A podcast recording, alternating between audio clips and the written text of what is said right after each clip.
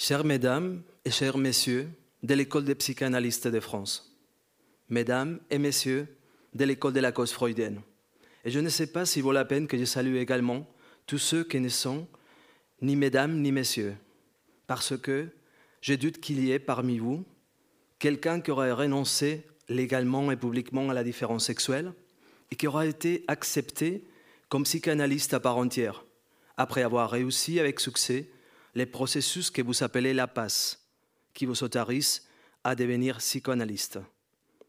Je parle ici d'un psychanalyste trans ou non-binaire, admis parmi vous en qualité d'expert. S'il existe, permettez-moi d'adresser dès à présent à ces chers mutants mes salutations les plus chaleureuses. J'ai l'honneur de me présenter devant l'Académie pour vous faire un rapport de ma vie d'homme trans.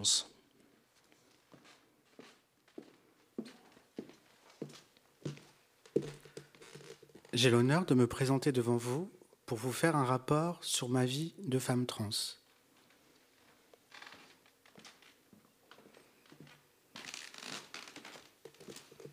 J'ai l'honneur de me présenter devant vous pour vous faire un rapport sur ma vie de PD.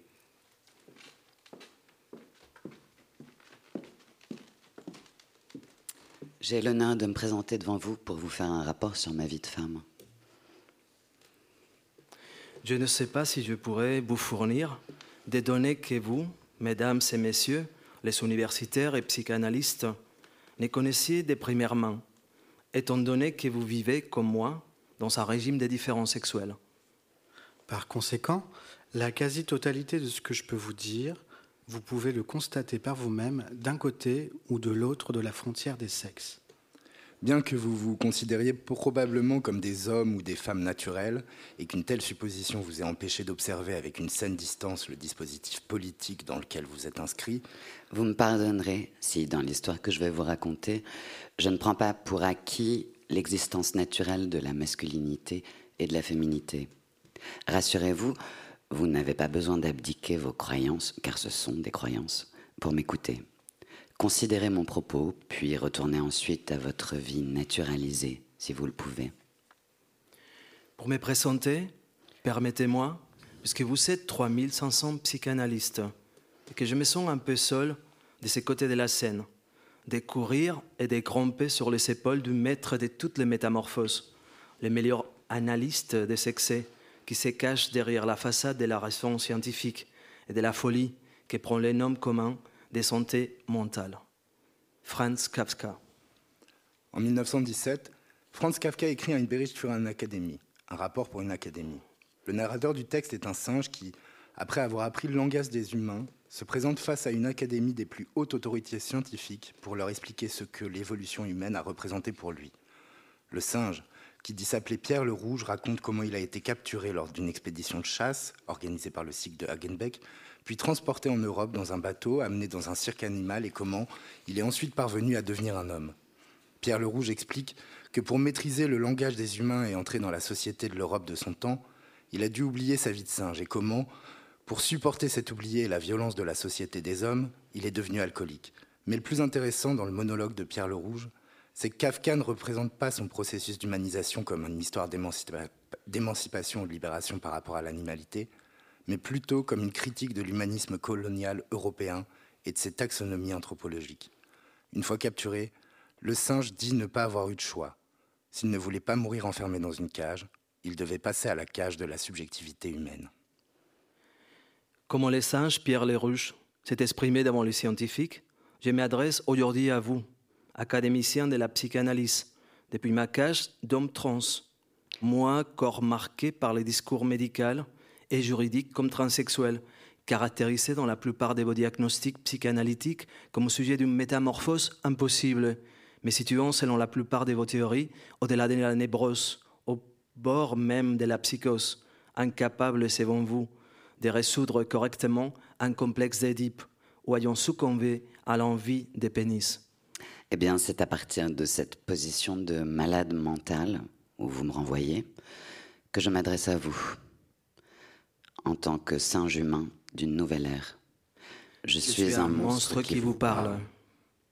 Le monstre que vous avez construit avec vos discours et vos pratiques cliniques. Je suis le monstre qui se lève du divan et prend la parole, non pas en tant que patient, mais en tant que citoyen, en tant que votre égal monstrueux. Moi, en tant que corps trans, en tant que corps non binaire, à qui ni la médecine, ni les droits, ni la psychanalyse, ni la psychiatrie ne reconnaissent les droits de parler avec un savoir expert sur ma propre condition, ni la possibilité de produire un discours ou une forme de connaissance sur moi-même. J'ai appris, comme Pierre Lérouge, la langue de Freud et de Lacan, celle du patriarcat colonial, votre langue, et je suis là pour m'adresser à vous. Vous vous étonnerez peut-être que j'ai recours à un conte kafkaïen pour le faire mais ce colloque me semble plus proche de l'époque de l'auteur de la métamorphose que de la nôtre. Vous organisez une rencontre pour parler des femmes en psychanalyse en 2019, comme si nous étions encore en 1917, comme si ce type particulier d'animaux que vous appelez de façon condescendante et naturalisée femmes n'avait toujours pas acquis une pleine reconnaissance en tant que sujet politique, comme si elles étaient une annexe ou une note de bas de page une créature étrange et exotique à laquelle il vous faut réfléchir de temps à autre lors d'un colloque ou à l'occasion d'une table ronde Il aurait plutôt fallu organiser une rencontre sur les hommes blancs, hétérosexuels et bourgeois en psychanalyse, car la plupart des textes et des pratiques psychanalytiques tournent autour du pouvoir discursif et politique de ce type d'animal. Un animal nécropolitique que vous avez tendance à confondre avec l'humain universel et qui demeure, en tout cas jusqu'à présent, le sujet d'énonciation central dans les discours des institutions psychanalytiques de la modernité coloniale. Je n'ai par ailleurs pas grand-chose à déclarer sur les femmes en psychanalyse, si ce n'est que je suis, comme Pierre Lérouge, un transfuge. J'ai été un jour une femme en psychanalyse. On m'avait assigné le sexe féminin, et comme les singes mutants, je me suis extirpé de cette cage étriquée. Certes, pour entrer dans une autre cage, mais au moins cette fois-ci de ma propre initiative. Je vous parle aujourd'hui depuis de cette cage choisie et redessinée d'hommes trans, des corps de genre non binaires. Je vous parle aujourd'hui depuis cette cage choisie et redessinée de femmes, du corps de genre non binaire. Je vous parle aujourd'hui depuis cette cage choisie et redessinée d'homosexuels, de corps de genre non binaire. Je vous parle aujourd'hui depuis cette cage choisie et redessinée de l'homme de travelot du corps de gens non binaires. Certains diront qu'il s'agit toujours d'une cage politique. En tout cas, cette cage est meilleure que celle des hommes et des femmes, car elle a le mérite de reconnaître son statut de cage. Cela fait plus de six ans que j'ai abandonné les statuts juridiques et politiques des femmes. Un temps peut-être court, quand on le considère installé dans le confort assourdissant de l'identité normative, mais infiniment long. Quand tout ce qui a été appris dans l'enfance doit être désappris, quand de nouvelles frontières administratives et politiques, des barrières invisibles mais efficaces, s'élèvent devant vous et que la vie quotidienne devient une course d'obstacles. Six années de la vie d'adulte d'un trans prennent alors la qualité qu'elles ont pour le bébé dans les premiers mois de sa vie. Quand les couleurs apparaissent devant ses yeux et que les formes prennent un volume que les mains peuvent pour la première fois saisir. Quand la gorge, auparavant capable uniquement de cris gutturaux, et les lèvres jusqu'alors faites uniquement pour téter, articulent un mot pour la première fois. J'évoque le plaisir d'apprendre dans l'enfance car un plaisir semblable surgit de l'appropriation d'une nouvelle voix et d'un nouveau nom, de l'exploration du monde par-delà la cage de la masculinité et de la féminité qui accompagne le processus de transition. Ce temps court chronologiquement devient très long lorsqu'on fait le tour du monde, qu'on se retrouve au premier plan des médias en tant que trending topic trans, et qu'en réalité on est seul lorsqu'on doit se présenter devant le psychiatre, le garde-frontière, au cabinet médical ou devant le juge. Pour répondre à votre demande d'en savoir plus sur ma transition, demande à laquelle j'accède avec joie, quoique avec quelques réserves, j'exposerai dans ces paragraphes la ligne directrice par laquelle un individu qui a vécu comme homme jusqu'à atteindre 38 ans, ayant commencé par se définir comme personne de genre non binaire, s'est ensuite incorporé au monde des femmes sans pour autant s'installer complètement dans ce genre. Parce que, pour être reconnue véritablement femme, je devrais me taire et me fondre dans le magma naturalisé de la féminité, sans jamais révéler mon histoire dissidente ni mon passé politique. Convient d'ajouter que je ne pourrais pas vous dire les banalités qui vont suivre si je n'étais pas totalement sûr de moi-même, si ma position de trans n'avait été déjà affirmée de manière incontestable dans tous les grands spectacles numériques du monde civilisé. Depuis le 16 novembre 2016, je suis détenteur d'un passeport avec un nom et un sexe masculin. Et il n'y a donc plus d'obstacles administratifs à ma liberté de mouvement, ni à ma possibilité de prise de parole. On m'a attribué les genres féminins à la naissance, dans une ville catholique d'une Espagne qui était encore franquiste. Les dés étaient jetés. Les filles n'étaient pas autorisées à faire la plupart des choses que les garçons faisaient. On attendait de moi que j'effectue un travail efficace, silencieux, de genre et de reproduction sexuelle. J'aurais dû devenir une gentille petite amie hétérosexuelle, une bonne épouse, une bonne mère, une femme discrète.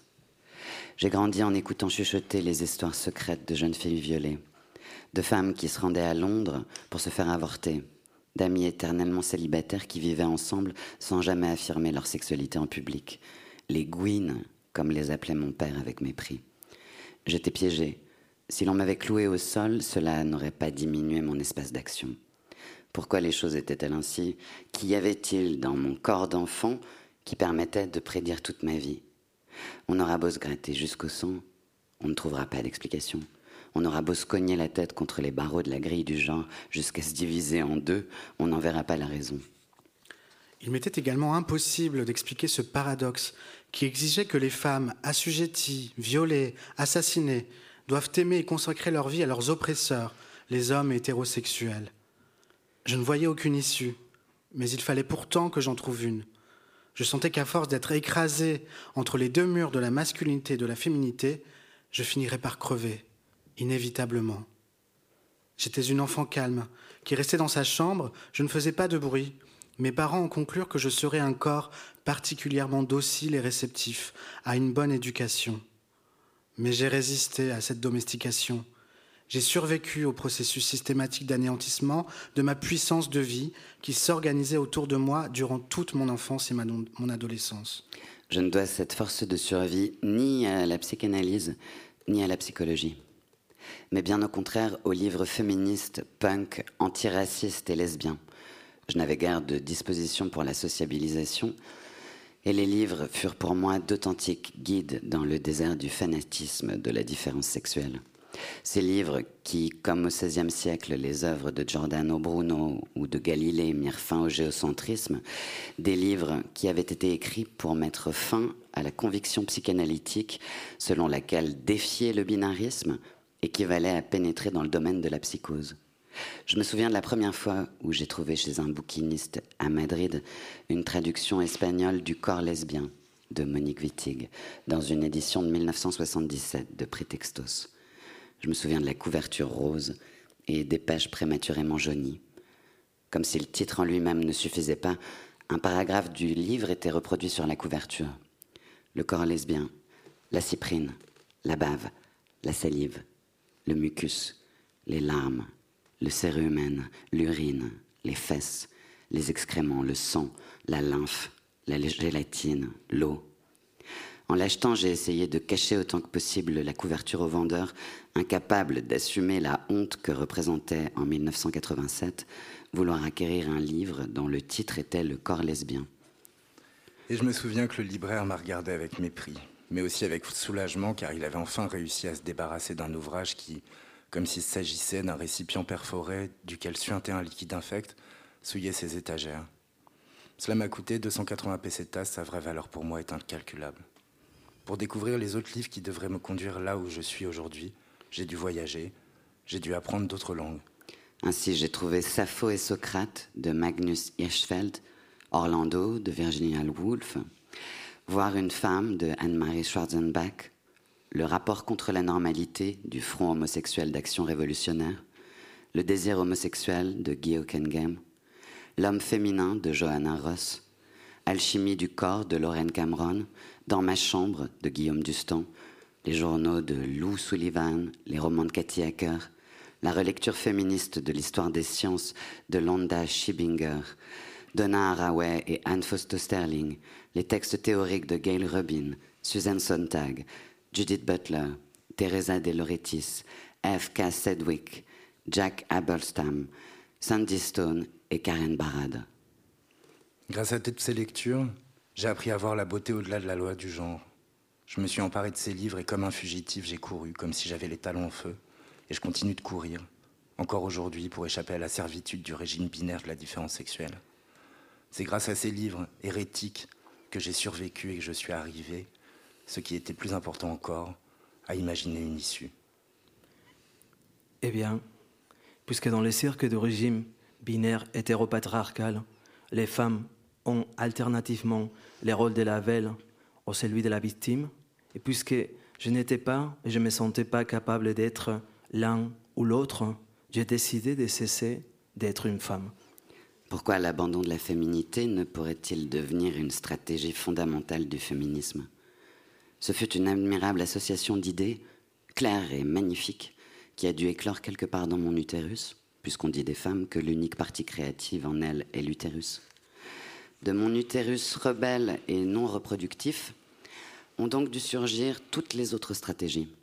La rage, qui m'a fait me méfier de la norme, le goût de la désobéissance, de même que les enfants répètent sans cesse les gestes qui leur procurent du plaisir et leur permettent d'apprendre, j'ai répété les gestes qui enfreignent la norme afin de trouver une issue. Je n'avais cependant aucun désir de devenir un homme comme les autres hommes. Leur violence et leur arrogance politique n'exerçaient sur moi aucune séduction. Je n'avais pas la moindre envie de devenir ce que les enfants de la bourgeoisie blanche appelaient être normaux ou en bonne santé. Je voulais juste une issue, n'importe laquelle, pour avancer, pour échapper à cette parodie de la différence sexuelle, pour ne pas être arrêté les mains en l'air, acculé aux limites de cette taxonomie. C'est ainsi que j'ai commencé à m'injecter de la testostérone, entouré d'un groupe d'amis qui cherchaient eux aussi une issue. C'est ainsi que ces choses que vous appelez la condition féminine s'est échappée de moi à une allure folle, mais amenant plus loin que j'aurais jamais pu imaginer. Je le répète, j'ai cherché une porte de sortie, je crains qu'on ne comprenne pas bien ce que j'entends par le terme sortie. J'utilise le mot dans le sens le plus concret et le plus courant. J'évite avec soin le mot liberté. Je préfère parler de trouver une sortie au régime de différence sexuelle, ce qui ne signifie pas devenir immédiatement libre. En ce qui me concerne, je n'ai pas connu la liberté alors que j'étais enfant dans l'Espagne de Franco, ni plus tard quand j'étais lesbienne à New York, et je ne la connais pas non plus maintenant que je suis, comme on dit, une femme trans. Ni à l'époque, ni aujourd'hui, je n'ai demandé qu'on me donne la liberté. Les puissants ne cessent de promettre la liberté, mais comment pourraient-ils donner aux subalternes quelque chose qu'ils ne connaissent pas eux-mêmes? Paradoxe, celui qui attache est aussi emprisonné que celui dont les mouvements sont entravés par les cordes nouées. Cela est également valable pour vous, honorables psychanalystes, grands experts du déliement et surtout du reliement de l'inconscient grand promoteur de promesses de santé et de liberté, nul ne peut te donner ce qu'il n'a pas et qu'il n'a jamais connu. D'ailleurs, on se dupe avec enthousiasme entre hommes et femmes autour de la ritournelle de la libération sexuelle, tant la liberté fait partie des valeurs promotionnées le plus volontiers. Aussi, le faux semblant qui lui correspond est le plus banalisé dans le domaine des genres et de la sexualité. De nos jours, le féminisme réformiste est à la mode. Aussi, de plus en plus d'hommes et surtout de femmes n'hésitent pas à s'affirmer féministes, non sans insister sur le fait essentiel pour eux que les femmes doivent rester des femmes et les hommes doivent rester des hommes. Mais de quelle nature parle-t-il? De même, lorsqu'un homme prend en charge une petite partie du travail domestique, on évoque et salue une avancée vers l'égalité des sexes et la libération des femmes. Ces actes de libération me font tellement rire que ma poitrine vibre comme un tambour sur lequel danserait un mille pattes. La liberté de genre et sexuelle ne peut être en aucun cas une répartition plus, plus équitable de la violence, ni une acceptation plus pop de l'oppression. La liberté est un tunnel qui se creuse avec les mains. La liberté est une porte de sortie. La liberté, comme ce nouveau nom sous lequel vous m'appelez maintenant, ou ce visage vaguement hirsute que vous voyez devant vous, ça se fabrique. Et ma porte de sortie fut, entre autres, la testostérone. Dans ce processus, L'hormone n'est en aucun cas une fin en soi. Elle est une alliée dans la tâche de s'inventer un ailleurs. Ainsi ai-je progressivement abandonné le cadre de la différence sexuelle. L'artiste Della Grace Volcano dit qu'être trans, c'est être intersexuel by design. Et c'est exactement ce qui s'est passé. Au fur et à mesure que la testostérone travaillait mon visage et mon corps, ma voix et mes muscles, il devenait difficile de garder mon identité administrative de femme. Ici commencèrent les problèmes pour passer les frontières. Nous vivons immergés dans le filet politique de la différence sexuelle, et je ne me réfère pas exclusivement aux questions administratives, mais à toute une série de pouvoirs microscopiques qui opèrent sur nos corps et modèle nos comportements.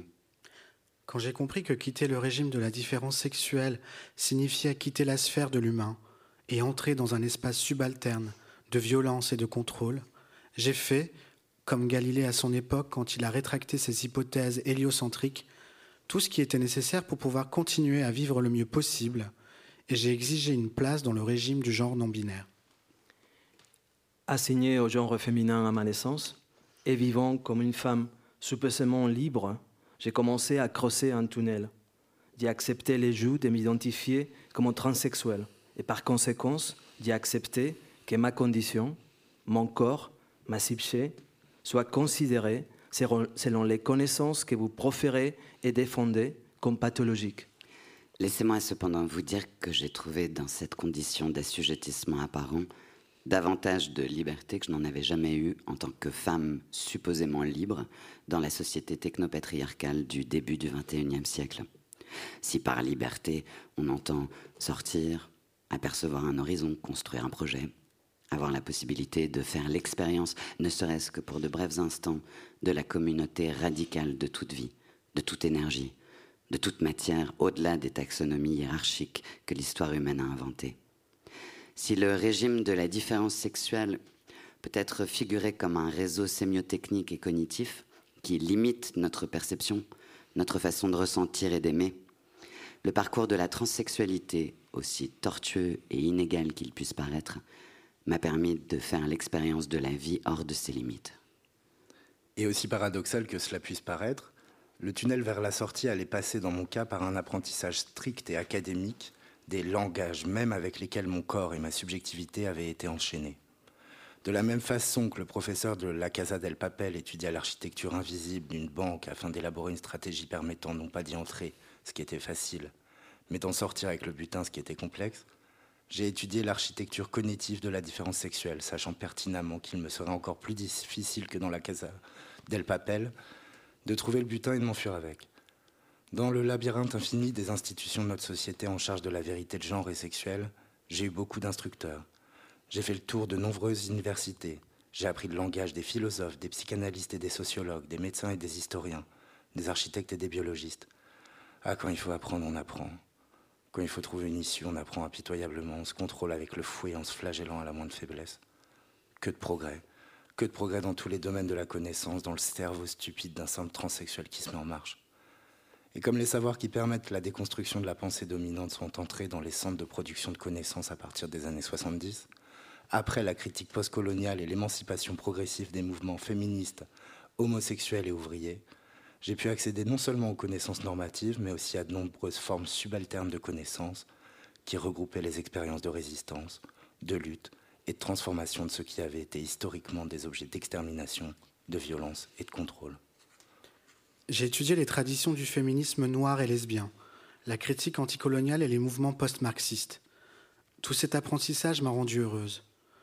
Avec un effort qui semblait excessif, compte tenu de mon état supposé de malade mental et de dysphorique, j'ai atteint la culture académique d'une bourgeoise occidentale. Quand on m'a remis un doctorat à l'université de Princeton et que j'ai vu un groupe de formateurs m'applaudir, j'ai réalisé que je devais être prudente. La voilà de nouveau la cage, dorée cette fois, mais aussi solide que toutes les précédentes. Mon prédécesseur, Pierre le Rouge, disait de lui qu'il s'était faufilé dans les buissons et c'est exactement ce que j'ai fait. Je me suis faufilé dans les buissons universitaires.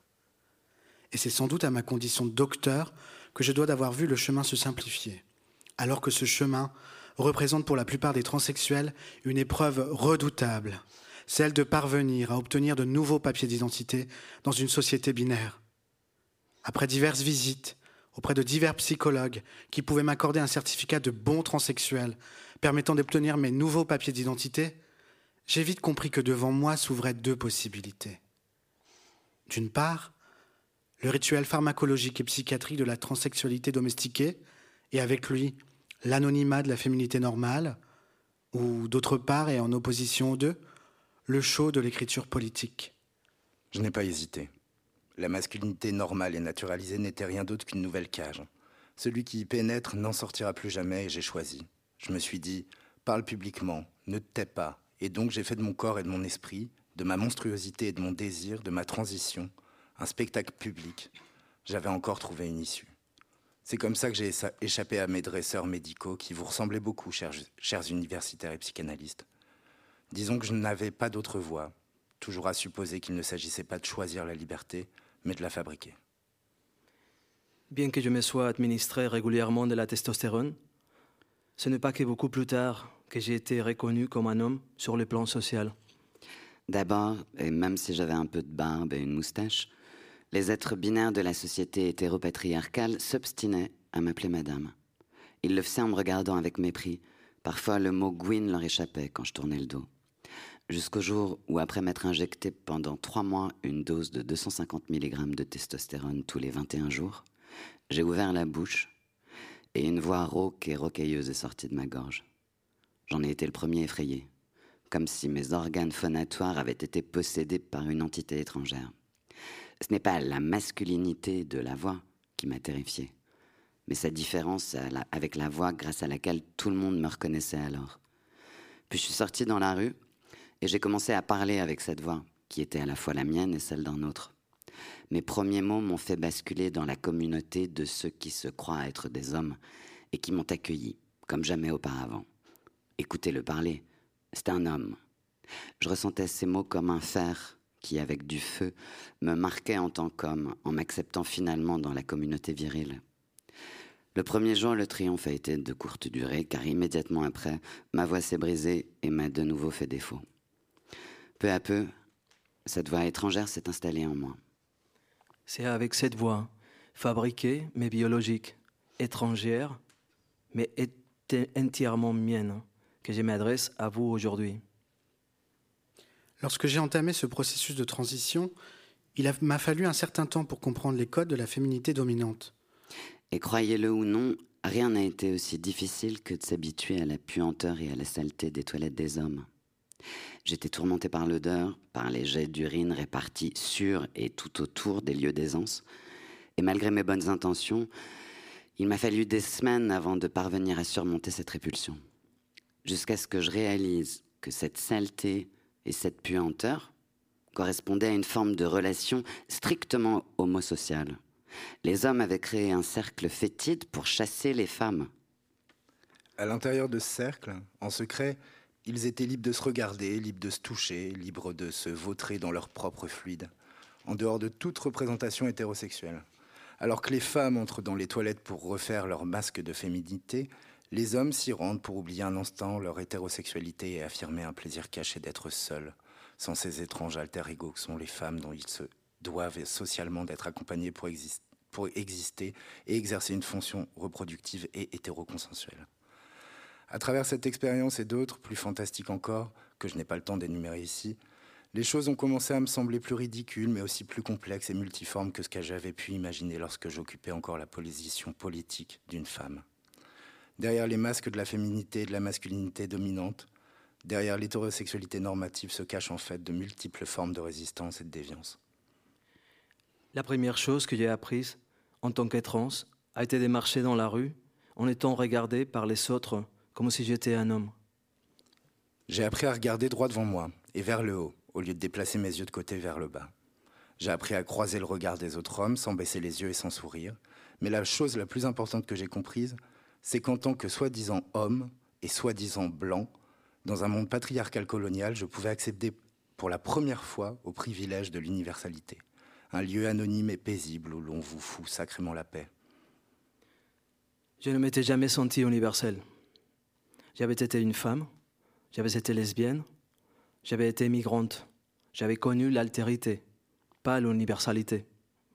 Si je renonçais à m'affirmer publiquement comme trans et accepter d'être reconnue comme une femme, je pourrais abandonner une fois pour toutes le poids de l'identité. Mais pourquoi êtes-vous convaincus, chers amis binaires, que seuls les subalternes ont une identité? Pourquoi êtes-vous convaincu que seuls les musulmans, les juifs, les pédés, les lesbiennes, les trans, les habitants de la banlieue, les migrants et les noirs ont une identité? Et vous? Vous êtes les normaux Les hégémoniques? Les psychanalystes blancs de la bourgeoisie, les binaires, les patriarches coloniaux, les sans identité Il n'y a pas d'identité plus sclérosée et plus rigide que votre identité invisible que votre universalité républicaine, votre identité légère et anonyme est le privilège de la norme sexuelle, raciale et de genre. Ou bien nous avons tous une identité, ou alors il n'y a pas d'identité. Nous occupons tous une place diverse dans un réseau complexe de relations de pouvoir. Être marqué d'une identité signifie simplement ne pas avoir le pouvoir de nommer sa position, identitaire comme étant universelle. Il n'y a pas d'universalité dans les récits psychanalytiques dont vous parlez. Les récits mythiques, psychologiques repris par Freud et élevés au rang de science par Lacan ne sont que des histoires locales, des histoires de l'esprit patriarcal colonial européen, des histoires qui permettent de légitimer la position encore souveraine du père blanc sur tout autre corps. La psychanalyse est un ethnocentrisme qui ne reconnaît pas sa position politiquement située. Et je ne dis pas ça pour m'incliner devant l'ethnopsychiatrie, ces hypothèses sont également patriarco-coloniales et ne diffèrent pas de celles de la psychanalyse en termes de naturalisation de la différence sexuelle. Comme la psychanalyse et la psychologie normative donnent un sens au processus de subjectivation en accord avec le régime de la différence sexuelle du genre binaire et hétérosexuel, toute sexualité non hétérosexuelle, tout processus de transition de genre ou toute identification de genre non binaire déclenche une prolifération de diagnostics une des stratégies fondamentales de ce discours psychanalytique est de détecter dans le développement prénatal ou infantile de l'homosexuel et du transsexuel ou de la personne de sexe non binaire les signes de la maladie, d'enquêter sur le traumatisme qui déclenche l'inversion. Certains d'entre vous diront qu'en devenant trans, j'ai régné ma véritable nature féminine. D'autres diront qu'il y avait déjà en moi une nature féminine, qu'elle soit décrite en termes génétiques, endocrinologiques ou psychologiques, qui cherchait à s'exprimer.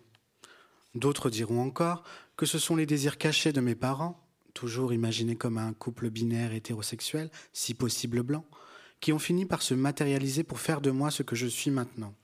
Foutaise. Ce ne sont que des simplifications grotesques. Je suis pas du tout ce que vous imaginez, je sais même pas ce que je suis. Il n'est pas plus facile de savoir ce que chacun est que de déterminer la position exacte d'un électron dans un accélérateur de particules. Et contrairement à ce que prétendent la psychiatrie et la psychanalyse hétéropatriarcale et coloniale, il n'y a pas eu dans mon enfance de désir d'être une femme qui puisse légitimer ou justifier ma transition. Si je m'étais obstinément accroché à ce que vous appelez mes origines, si je n'avais suivi que les évocations de mon enfance, limitées par l'éducation, la punition et la peur, il m'aurait été impossible de réaliser ce que j'ai accompli. Pour pouvoir muter, je me suis donné deux lois, plus fortes que toutes les règles que la société patriarcale et coloniale voulait m'inculquer. La première loi, que j'ai considérée comme allant de soi, a été d'abolir la terreur d'être anormal, qui avait été semée dans mon cœur d'enfant. C'est cette terreur-là qu'il est nécessaire de détecter, d'isoler et d'extraire de la mémoire. La seconde loi, presque plus difficile à suivre, a été de me garder de toute simplification, Cessez de supposer, comme vous le faites, que je sais ce qu'est un homme ou une femme ou un homosexuel et un hétérosexuel. Extraire ma pensée de ces grilles et expérimenter. Essayez de percevoir, de sentir, de nommer en dehors de la différence sexuelle. Aujourd'hui, je le vois clairement. Si je n'avais pas été indifférent au monde ordonné et soi-disant heureux de la norme, si je n'avais pas été chassé de ma propre famille, si je n'avais pas préféré ma monstruosité à votre hétérosexualité normale, si je n'avais pas opté pour ma déviance sexuelle face à votre santé sexuelle, je n'aurais jamais pu m'échapper. Ou pour être plus précis, me décoloniser, me désidentifier, me débinariser. En sortant de la cage de la différence sexuelle, j'ai connu l'exclusion et le rejet social, mais rien de tout cela n'aurait été aussi désastreux et douloureux que la destruction de ma propre puissance vitale que, l'acceptation de la norme aurait exigé. En réalité, tout ce que je suis devenu, je le dois peut-être à cette indifférence pour la santé mentale qui s'est développée en moi pendant l'adolescence, soutenue par des livres, dans cette ville espagnole où mon avenir semblait avoir été écrit par Dieu lui-même et plus tard traduit en plusieurs langues par les médecins et les psychanalystes. Ma vie en dehors du régime de la différence sexuelle est plus belle que tout ce que vous auriez pu promettre comme récompense pour consentir à la norme.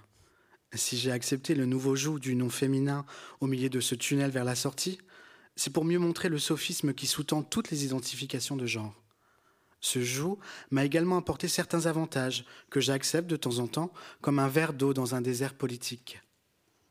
Ceux qui ignorent mon statut de trans traitent avec les prérogatives et la déférence avec lesquelles les hommes blancs sont traités dans la société patriarcale et coloniale. Je pourrais sans doute profiter de ces faveurs stupides. Mais pour ce faire, il faudrait que j'ai tâche impossible, perdu la mémoire. Non seulement les souvenirs de ma vie passée en tant que femme n'ont pas été effacés, mais ils restent vivants dans mon esprit, de sorte que, contrairement à ce que la médecine et la psychiatrie croient et préconisent, je n'ai pas complètement cessé d'être Béatrice pour ne devenir que.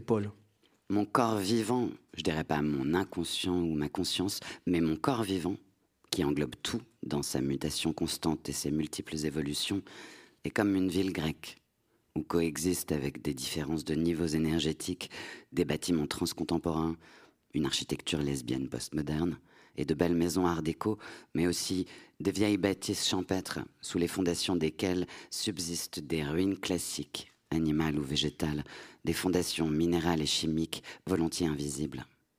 Les traces que la vie, a la vie passée a laissées dans ma mémoire sont devenues de plus en plus complexes et reliées, formant un amas de forces vives, de sorte qu'il est impossible de dire qu'il y a encore six ans, j'étais simplement un homme et que désormais je suis devenue simplement une femme. Je préfère ma nouvelle condition de monstre à celle d'homme ou de femme, car cette condition est comme un pied qui avance dans le vide en indiquant la voie vers un autre monde. Je ne parle pas ici du corps vivant comme un objet anatomique, mais comme ce que j'appelle une somathèque, une archive politique vivante. De la même manière que Freud évoquait un appareil psychique plus large que la conscience, il est aujourd'hui nécessaire d'articuler une nouvelle notion de l'appareil somatique pour prendre en compte les, les modalités historiques et externalisées du corps, celles qui existent médiatisées par les technologies numériques ou pharmacologiques, biochimiques ou prothétiques. La somathèque est en mutation. Le monstre, c'est lui qui vit en transition. C'est lui dont les visages, les corps et les pratiques ne peuvent encore être considérés comme des vraies pratiques dans un régime des savoirs et des pouvoirs déterminés. Jésus, c'est un monstre, un monstre qui parle. Faire une transition de genre, c'est inventer un agencement machinique avec l'hormone ou avec un autre code vivant. Le code peut être une langue, une musique, une forme, une plante, un animal ou un autre être vivant.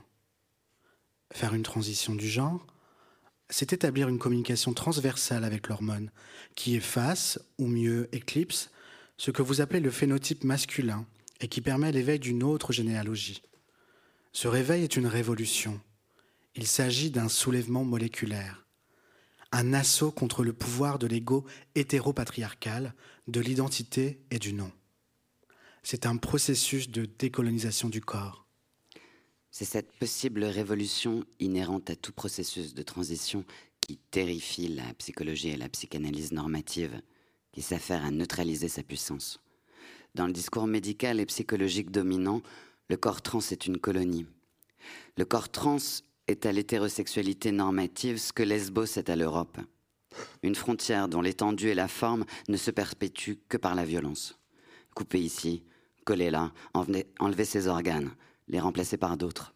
Le corps trans est la colonie.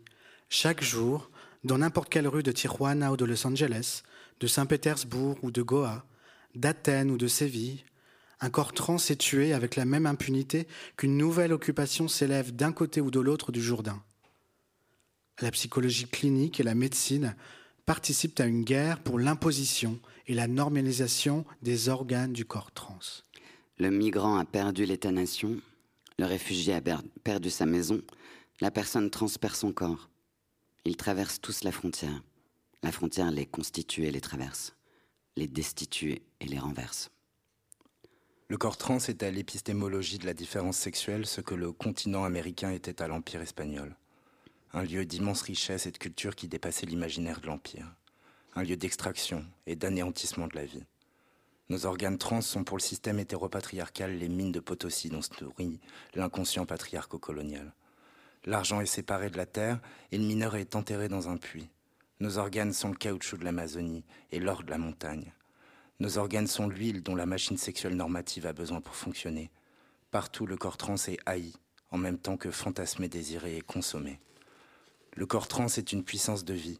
C'est l'Amazone inépuisable qui se répand dans les jungles résistant aux barrages et aux extractions.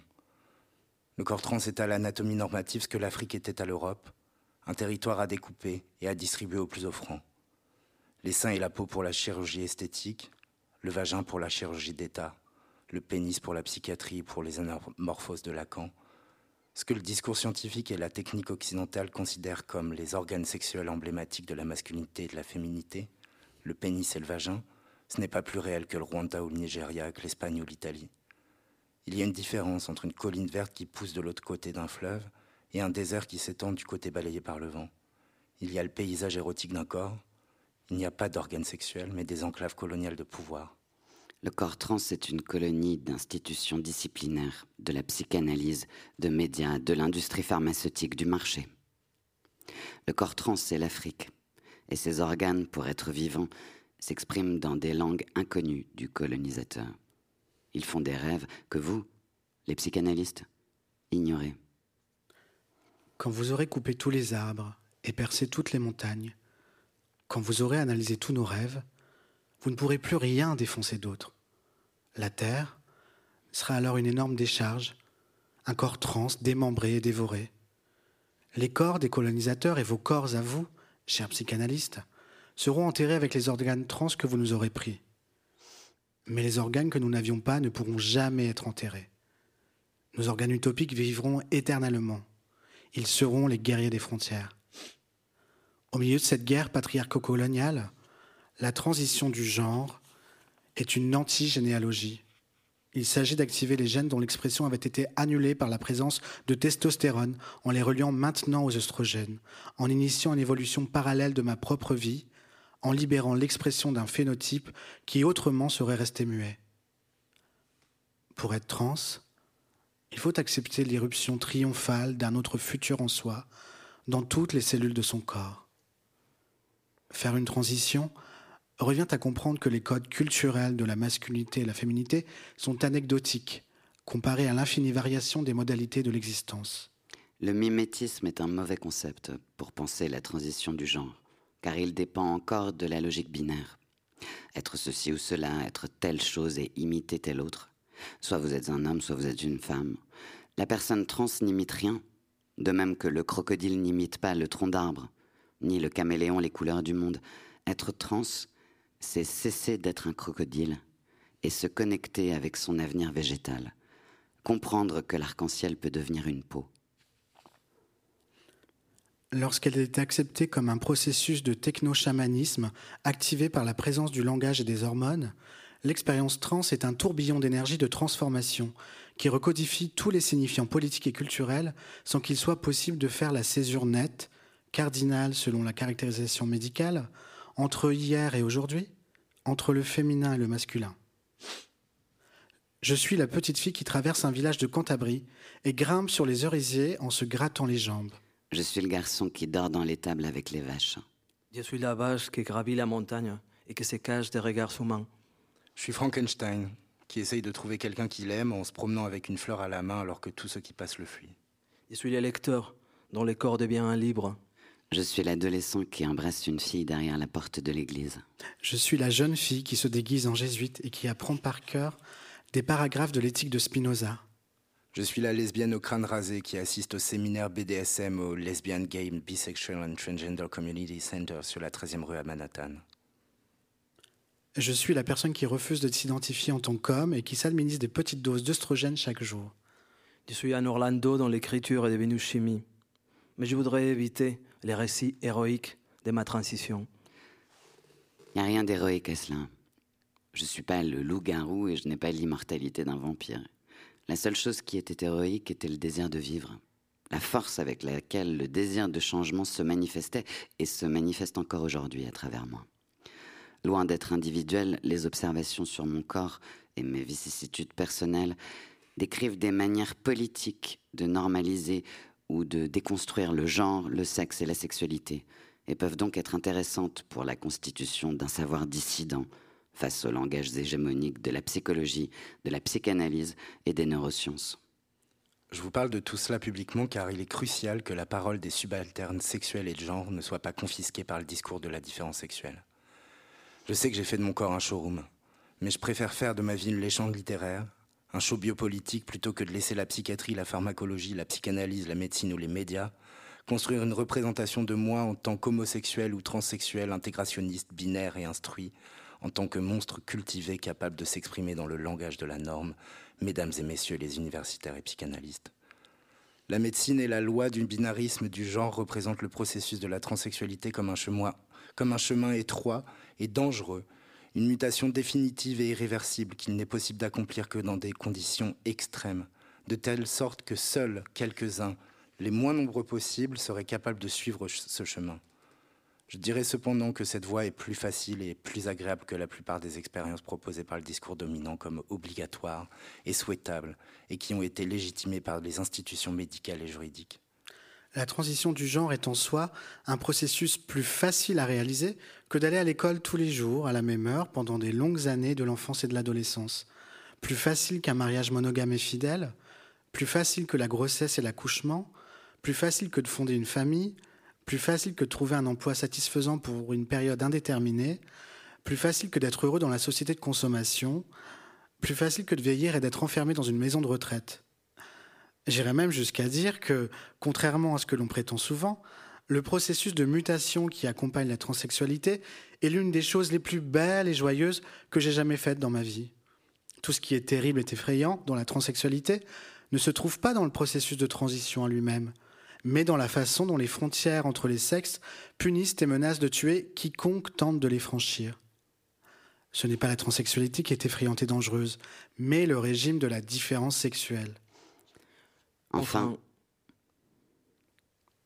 enfin, les processus de transition dont je parle ici n'est en aucune façon irréversible.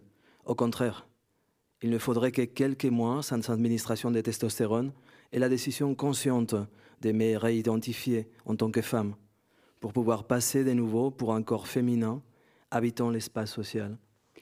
L'unidirectionnalité supposée de ce voyage est l'un des mensonges normatifs de l'histoire psychiatrique et psychanalytique, une des conséquences erronées de la pensée binaire. Dans un processus trans, non seulement il n'est pas nécessaire de devenir un homme, mais il reste tout à fait possible d'être à nouveau une femme ou toute autre chose encore si cela été souhaité ou nécessaire. Pour le dire le plus simplement possible, vous tous ici, éminents sages de l'école de la cause freudienne, pourriez être homosexuels ou devenir trans. N'importe lequel d'entre vous, n'importe qui daignerait plonger dans le kaléidoscope qu'est son propre désir et son propre corps, dans son réservoir de tension nerveuse, dans sa propre mémoire, pourrait trouver en lui une excitation tonique, une énergie libre qui l'amène à vivre autrement, à changer, à être différent, à être, pour ainsi dire, radicalement vivant. Votre féminité ou votre masculinité assumée et défendue n'est pas moins fabriquée que la mienne.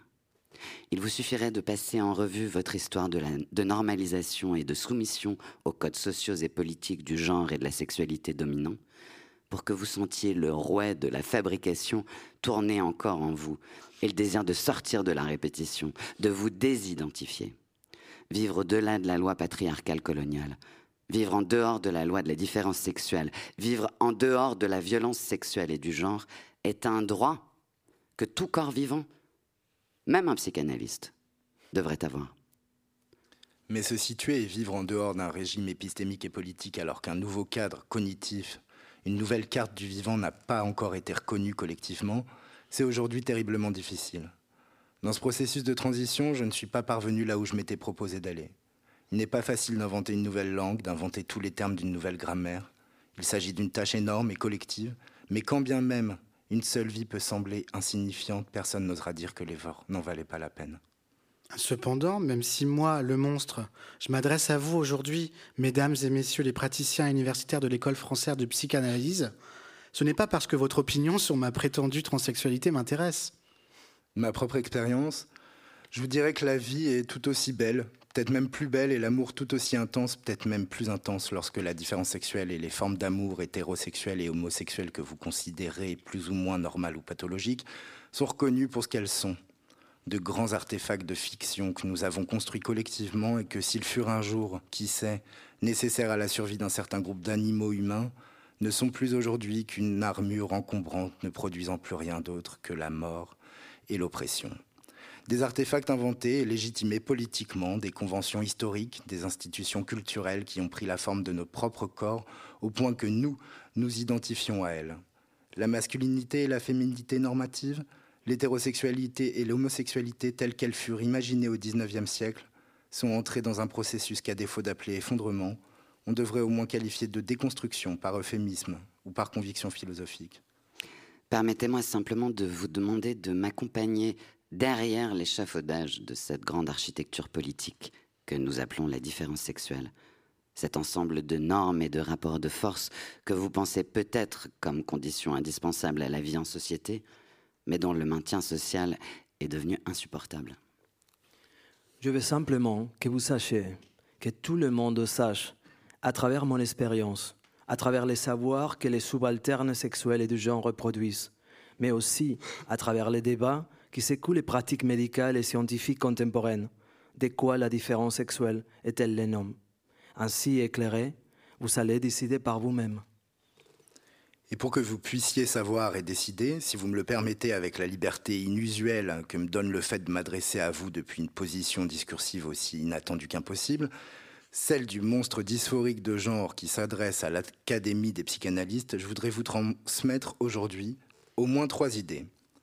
Je voudrais commencer par dire que le régime de la différence sexuelle, avec lequel travaille la psychanalyse, n'est ni une nature, ni un ordre symbolique, mais une épistémologie politique du corps et que, comme tel, il est historique et changeant.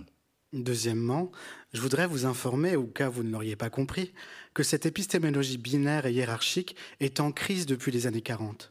Non seulement à cause de la contestation exercée par les mouvements politiques des minorités dissidentes, mais aussi à cause de l'apparition de nouvelles données morphologiques, chromosomiques et biochimiques qui rendent l'attribution binaire du sexe au moins conflictuelle, sinon impossible.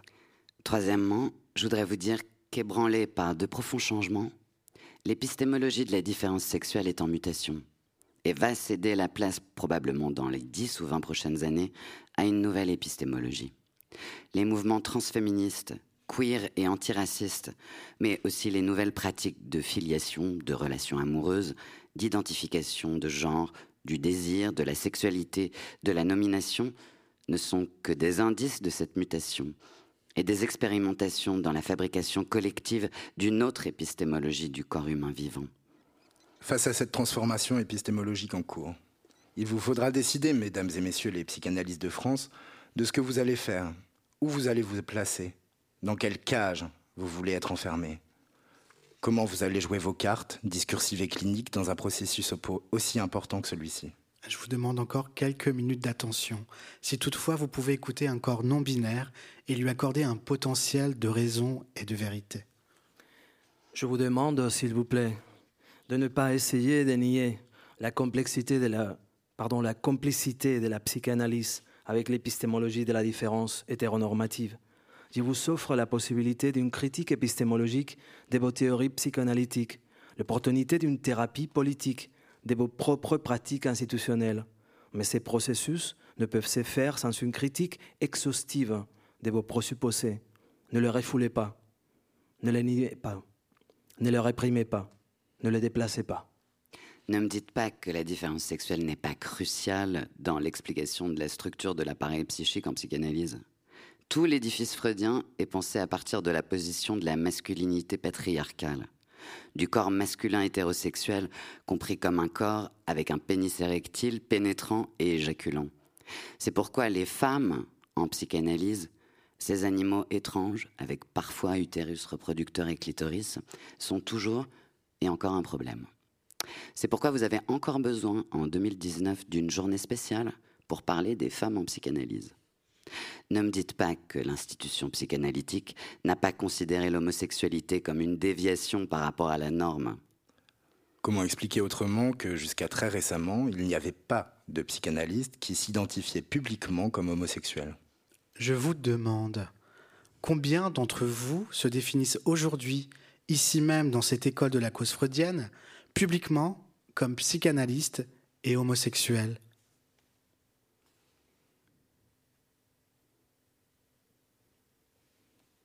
Vous gardez le silence, personne ne dit rien Panique dans la salle. Terreur épistémique sur les divans Je ne force pas le dévoilement de positions subjectives privées, mais la reconnaissance d'une position d'énonciation politique dans un régime de pouvoir hétéropatriarcal colonial. Contrairement à ce que pense la psychanalyse, je ne crois pas que l'hétérosexualité soit une pratique sexuelle ou une identité sexuelle, mais comme monolithique, un régime politique qui réduit la totalité du corps humain vivant et son énergie psychique à un potentiel reproducteur, une position de pouvoir discursive et institutionnelle. Le psychanalyste est épistémologiquement et politiquement un corps binaire et hétérosexuel jusqu'à ce qu'on l'on prouve le contraire. Je ne demande pas aux psychanalystes homosexuels de sortir du placard, ce sont les psychanalystes hétérosexuels normatifs qui doivent sortir d'urgence du placard de la norme. Je ne sais pas avec quel enthousiasme, avec quelle urgence vous communiquez que nous vivons un moment d'une importance historique sans précédent. Le paradigme de la différence sexuelle est en pleine mutation. À partir de 1950, avec l'émancipation grandissante des femmes hétérosexuelles, la dépathologisation de l'homosexualité, la commercialisation de la pilule contraceptive, la politisation des positionnements du genre non binaire, l'épistémologie de la différence sexuelle entre dans un processus de questionnement politique inéluctable. La contestation politique est redoublée par une controverse scientifique générée par de nouvelles données chromosomiques ou biochimiques issues de nouvelles techniques de lecture des chromosomes et du génome ou de diagnostic endocrinien. En 1993, un groupe de patients crée la Société des intersexes d'Amérique du Nord, INSA, pour rendre visible leur lutte contre la, médicalisation et la modification chirurgicale de leur corps sans leur consentement.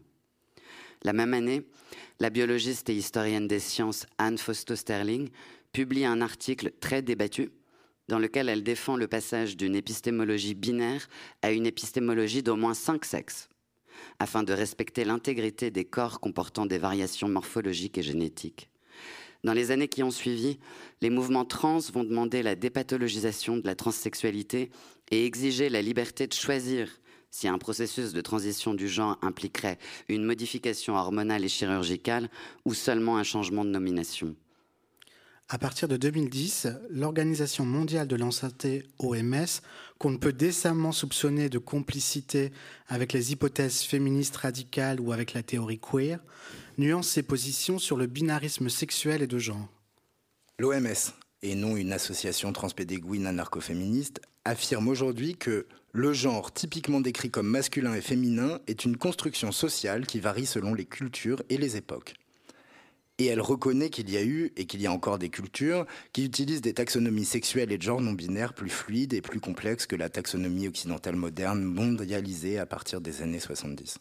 En acceptant la viabilité non pathologique des incarnations corporelles et des expressions sociales du genre et de la sexualité, l'OMS reconnaît la dimension arbitraire et non naturelle de la taxonomie binaire avec laquelle les institutions sociales et politiques travaillent en Occident et ouvre la porte non seulement à une reformulation locale de ces termes, mais aussi à une révision plus profonde du paradigme de la différence sexuelle.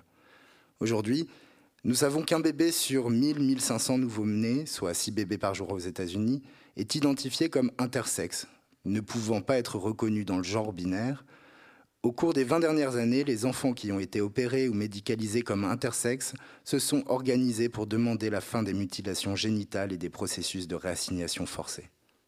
D'autre part, la transition de genre et l'affirmation d'un genre non binaire mettent en crise non seulement les notions normatives de masculinité et de féminité, mais aussi les catégories d'hétérosexualité et d'homosexualité avec lesquelles travaillent la psychanalyse et la psychologie normative. Lorsque le diagnostic de dysphorie de genre est rejeté, lorsque la possibilité d'une vie sociale et sexuelle en dehors du genre binaire de la différence sexuelle est affirmée, les identifications de l'homosexualité et de l'hétérosexualité, de l'actif et du passif sexuel, du pénétrant et du pénétré, deviennent aussi obsolètes. L'idée selon laquelle une personne transsexuelle doit être hétérosexuelle, ainsi que la question grotesque et insistante transopérée ou trans non opérée, que certains d'entre vous doivent se poser en m'écoutant, résulte de ce cadre psychopathologique. Laissez-moi vous soulager d'un doute. J'ai été opéré. J'ai retiré avec beaucoup de soin et au cours de longues sessions politiques, pratiques et théoriques l'appareil épistémique qui diagnostique mon corps et mes pratiques comme étant pathologiques. Et vous, cher psychanalyste, êtes-vous opéré?